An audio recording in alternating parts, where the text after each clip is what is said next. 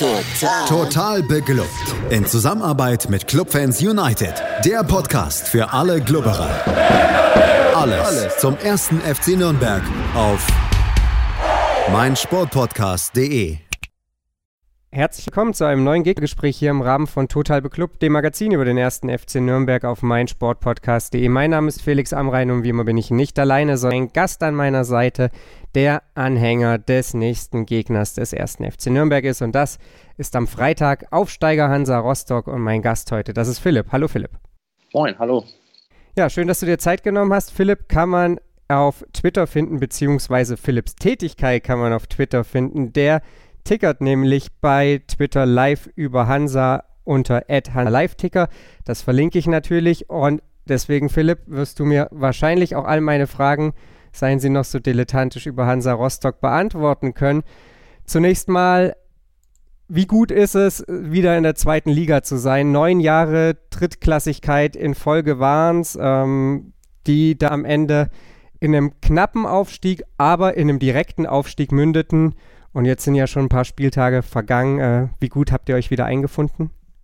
Das fühlt sich natürlich unwahrscheinlich gut an. Ähm, es war echt eine äh, lange Zeit, wo man eigentlich immer von Jahr zu Jahr mal auf das eine Pokerspiel gehofft hat, dass da irgendwie ein schöner Gegner kommt. Jetzt, jetzt hat man eine, eine Liga, wo äh, nur gute Vereine sind, kaum Graupen dabei.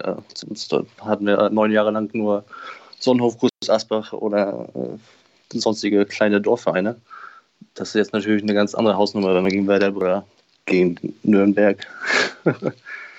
das ist auf jeden Fall schön, wieder hier zu sein. Ja, einer der Pokalgegner war dann mal der erste FC Nürnberg zwischendrin. Ich erinnere mich äh, mit Graus an ein wirklich ähm, unschönes Pokalspiel mit viel, viel Gezitter. Äh, irgendwann, ich glaube auch so im Oktober, irgendwie Ende Oktober oder sowas war das. Ähm, da war es damals sehr, sehr knapp. Elfmeterschießen musste dann darüber entscheiden. Aber das ist Geschichte. Du hast gesagt, jetzt sind sie wieder in der zweiten Liga, deine Mannen, und haben sich denke ich, soweit auch ganz gut eingefunden. Wie zufrieden bist du mit dem Saisonstart, wenn du auf ihn guckst? Ich meine, es gab drei Niederlagen, aber immerhin auch schon zwei Siege, der eine davon sehr deutlich gegen Hannover 96. Man hat einen Unentschieden gegen Heidenheim geholt. Was ist so dein Gefühl? Hat die Mannschaft sich schon in der zweiten Liga zurechtgefunden oder braucht die noch ein bisschen Eingewöhnungszeit? Nee, ich glaube, wir sind da voll angekommen. Also wenn man sieht, dass man von den sechs Spielen fünf gute hatte, auch wenn man verloren hat, äh, es waren richtig gute Spiele. Wenn man das erste Spiel gegen Karlsruhe sieht, äh, was wir eigentlich äh, dominiert haben, wo wir halt äh, wirklich die Gegner dreimal vors Tor kommen lassen haben und die haben auch dreimal äh, getroffen. Das war natürlich bitter. Ähm, also wie gesagt, ich habe fünf gute Spiele gesehen. Also ich glaube, wir sind da. Dann lass uns mal so ein bisschen über diese Mannschaft reden, denn die hat ja nur noch bedingt viel mit der zu tun, die letztes Jahr aufgestiegen ist. Du hast gesagt, die Mannschaft hat sich in der zweiten Liga schon zurechtgefunden. Einige Namen, die jetzt dafür Rostock auf dem Feld stehen, sind natürlich auch Namen, die die zweite Liga kennen. Allen voran natürlich auch Hanno Behrens, äh, über den wir sicherlich gleich noch ein bisschen ausführlicher sprechen werden. Hattest du das Gefühl, dass irgendwie sich dieses Team auch erst finden muss? Ich hatte so ein bisschen das Gefühl, dass jetzt, wann immer man irgendwie mal so eine Nachricht über Rostock noch äh, aufploppen sah von der Kicker-App oder sowas, dass es dann noch hieß, noch einen Spieler ausgeliehen, noch irgendjemand verpflichtet, dass dieser ganze Transfer-Sommer in Rostock sehr, sehr lang dauerte und die Mannschaft oder der Kader dann auch erst sehr spät komplett war. Was ist so dein Eindruck? Ist es auch da noch ein bisschen in der Entstehung begriffen, obwohl du sagst, dass die, ja, das Team schon ganz gut in der, in der zweiten Liga angekommen ist? Äh, ja, ähm, ich, ich finde eigentlich der, der grundsätzliche Kader, der stand schon frühzeitig. Ähm, sieht man ja auch in den Aufstellungen, außer jetzt der äh, Lukas Fröde, der ist noch später zugekommen und der Jonathan Meyer. Ähm, ansonsten, der restliche Kader, der stand schon ziemlich früh. Und äh, auch zu Recht auf die Position, auch zu Recht neue Leute geholt, weil es einfach für die zweite Liga sonst nicht gereicht hätte. Man sieht ja jetzt schon, wie knapp das jetzt ist mit den Verstärkungen. Ähm, also haben die bis jetzt meiner Meinung nach alles richtig gemacht für das kleine Budget, was wir haben. Budget ist das passende Stichwort. Ähm, vor einer knappen Woche war die Mitgliederversammlung ähm, der Saison 2019-20, äh, beziehungsweise des Geschäftsjahrs 1920 in Rostock und da ging es darum, auch darüber abzustimmen, ob denn die ja, Geschäftsführung bzw. der Vorstand ähm, ja weiter Gespräche darüber führen darf, ob denn das Ostseestadion an die Stadt verkauft werden soll.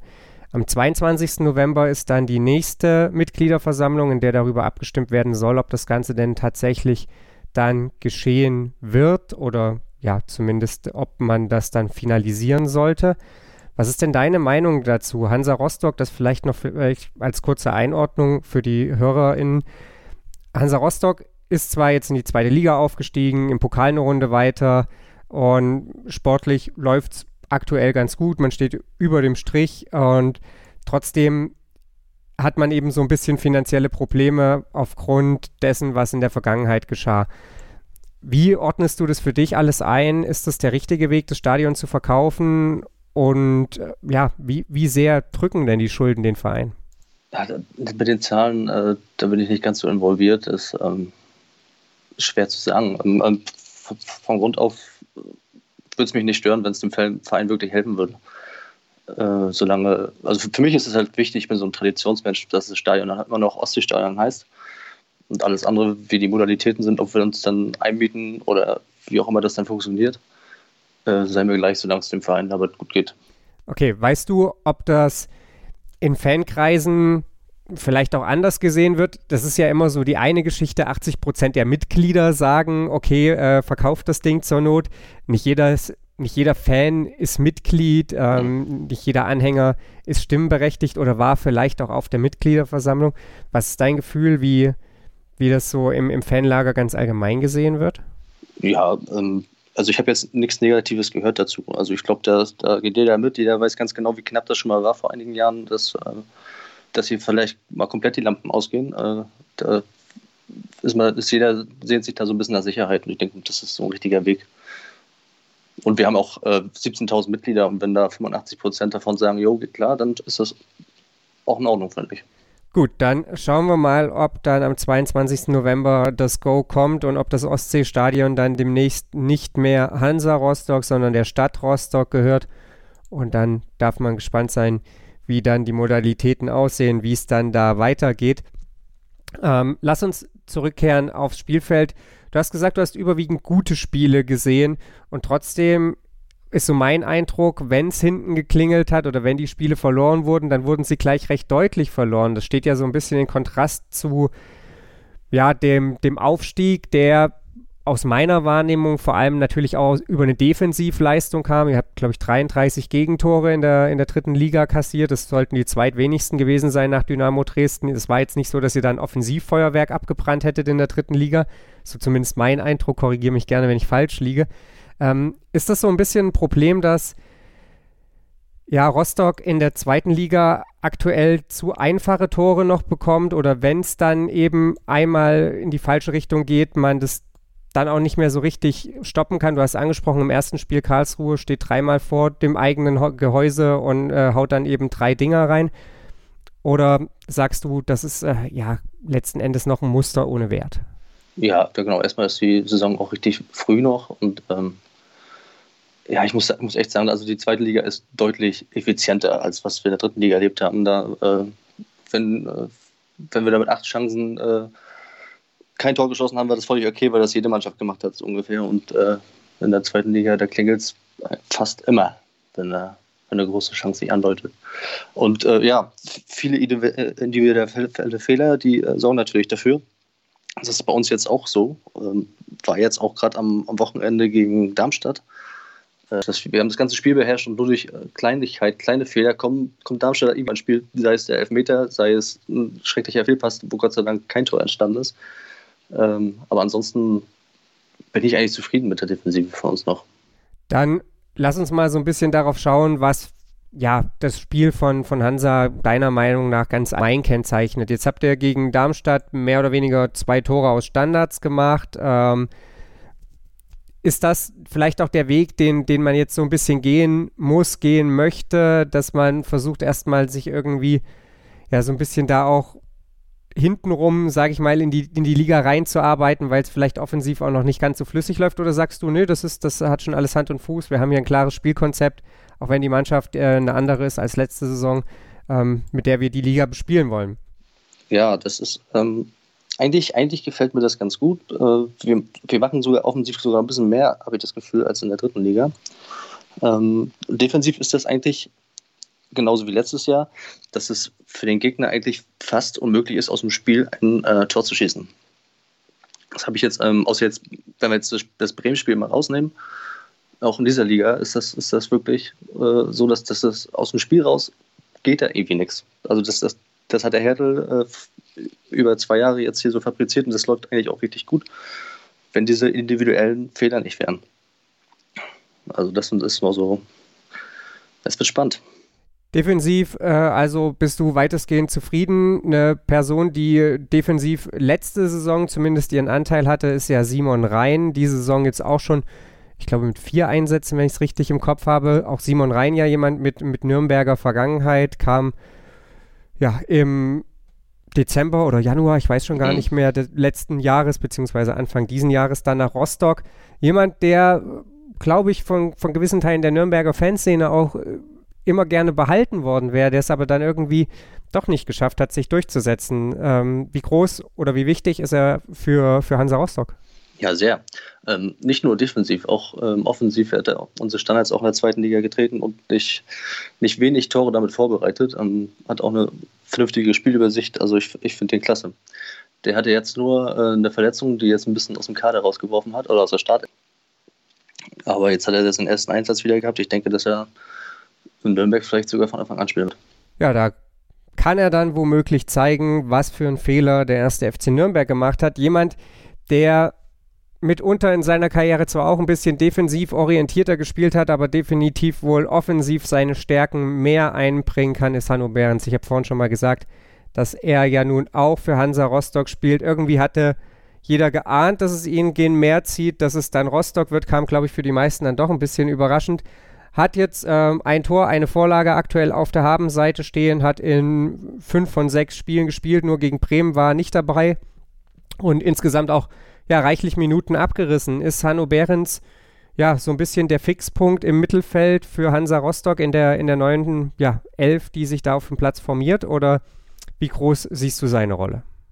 Ja, sehr groß. Ich hatte letztes Mal gerade das Gespräch auch gehabt mit einem Kollegen und ich bin auch der Meinung, dass das sogar äh, mittlerweile der Kopf der Bande ist. Ähm, das hat man jetzt auch in, Bremen gesehen, dass wenn er fehlt, dass er, dass er keine Ordnung herrscht. Ne? Und der bringt halt eine, eine, eine gute Ruhe in die, in die, Truppe rein, vom Spielaufbau bis zur Verteidigung. Ähm, das gefällt mir eigentlich sehr. Ist eigentlich ein ähm, unauffälliger Spieler, aber wenn man da so ein bisschen drauf achtet, äh, ist er sehr, sehr wichtig. Du hast vorhin schon gesagt, aus dem Spiel heraus ist es sehr, sehr schwierig, gegen Rostock Tore zu schießen, wenn individuelle Fehler ausbleiben. Die alte Krux der zweiten Liga, wenn doch die individuellen Fehler nicht wären, würden hinten alle keine Gegentore kassieren. Äh, da kann, glaube ich, so ziemlich jede Zweitligamannschaft ein Lied davon singen. Was erwartet denn den ersten FC Nürnberg am Freitag offensiv von Hansa Rostock? Ja, das ist, das ist eine spannende Frage. Ich habe ähm, das Gefühl, dass das in diesem Spiel nicht so viele Tore fallen werden, weil ähm, der Jens Hertel ist eigentlich äh, so ein Defensivspezialist und ich glaube, den wurmt das schon ganz schön, dass wir jetzt äh, wirklich viele Tore kassiert haben. Ich gehe davon aus, dass wir ähm, offensiv da pff, nur auf, maximal auf Konter spielen.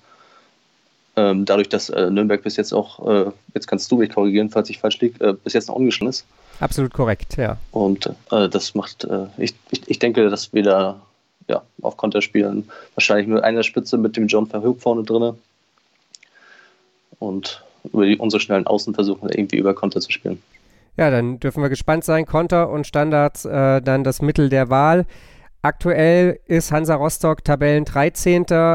Hat aber auch noch so zwei Mannschaften im Rücken, die sich da zumindest perspektivisch wahrscheinlich eher nicht, nicht halten werden oder zumindest nicht halten wollen, nämlich Hannover 96 und Holstein Kiel. Dann kommen Sandhausen, die sicherlich auch andere Ziele hatten, Ingolstadt und Aue ich glaube, es ist kein Geheimnis, dass es für Hansa Rostock in aller, allererster Linie um den Klassenerhalt geht und alles andere dann Zugabe ist. Wie zuversichtlich bist du denn nach sechs Saisonspielen, dass das Ganze ein positives Ende nehmen könnte, dass sich, äh, salopp gesagt, drei Dümmere finden oder im Zweifelsfall auch zwei und man es dann über die Relegation richtet? Na, ich habe ja eine blau-weiß-rote Brille auf. Also ich sage, wir schaffen das schon irgendwie. Ähm, es müsste eigentlich jemand von außen bewerten, aber ich, ich habe da ein gutes Gefühl bei. Äh, die Jungs machen äh, vom Vorstand über, äh, über Trainerstab, die machen alle einen guten Job. Und ich habe da, man kann ja nichts anderes machen, als Vertrauen zu haben und äh, ich denke, die machen das ganz gut. Das ist eine Herangehensweise, die äh, glaube ich, gar nicht so, so typisch ist. Also zumindest aus Nürnberger Sicht kann ich dir sagen, wenn Nürnberg nach sechs Spielen auf Tabellenplatz 13 stehen würde, wäre die Lesart, oh Gott, diese Saison steigen wir wirklich ab. Ähm, äh, insofern, ja, Chapeau dafür. Äh, man darf gespannt sein. Aktuell ja, sind sieben Punkte auf der Habenseite. Mal gucken, wie viele dazukommen in den nächsten Spielen, Wochen. Und natürlich auch dann am Freitag gegen Nürnberg. Ich bedanke mich bei dir, Philipp, äh, für deine Einschätzung zu Hansa Rostock und dann dürfen wir mal gespannt sein, was Hanno Behrens, Simon Rhein und Co. da dann ja im Frankenstadion beziehungsweise im Max-Morlock-Stadion natürlich dann am Freitag um 18.30 Uhr auf den Platz zaubern. Ja, ich danke auch und ich bin auch gespannt. Ja, das war das nächste Gegnergespräch hier bei Total Beklubbt. Wir melden uns dann nächste Woche wieder mit der Analyse hier auf meinsportpodcast.de. Wenn ihr aktuell Probleme mit dem Download habt, dann seht es uns nach. Es gibt so ein paar kleinere Serverprobleme, die allerdings demnächst behoben sein sollten. Also, wenn es aktuell nicht ganz so läuft wie gewohnt, ähm, ja, dann etwas Nachsicht. Äh, wir sind auf jeden Fall dran, beziehungsweise die Menschen von meinsportpodcast.de sind da dran. Ansonsten, ja, folgt uns wie immer auf Twitter, Instagram oder Facebook und ähm, ja, dann hören wir uns, wie gesagt, nächste Woche wieder hier auf meinsportpodcast.de. Total. Total beglückt. In Zusammenarbeit mit Clubfans United. Der Podcast für alle Glubberer. Alles, Alles zum ersten FC Nürnberg auf meinsportpodcast.de.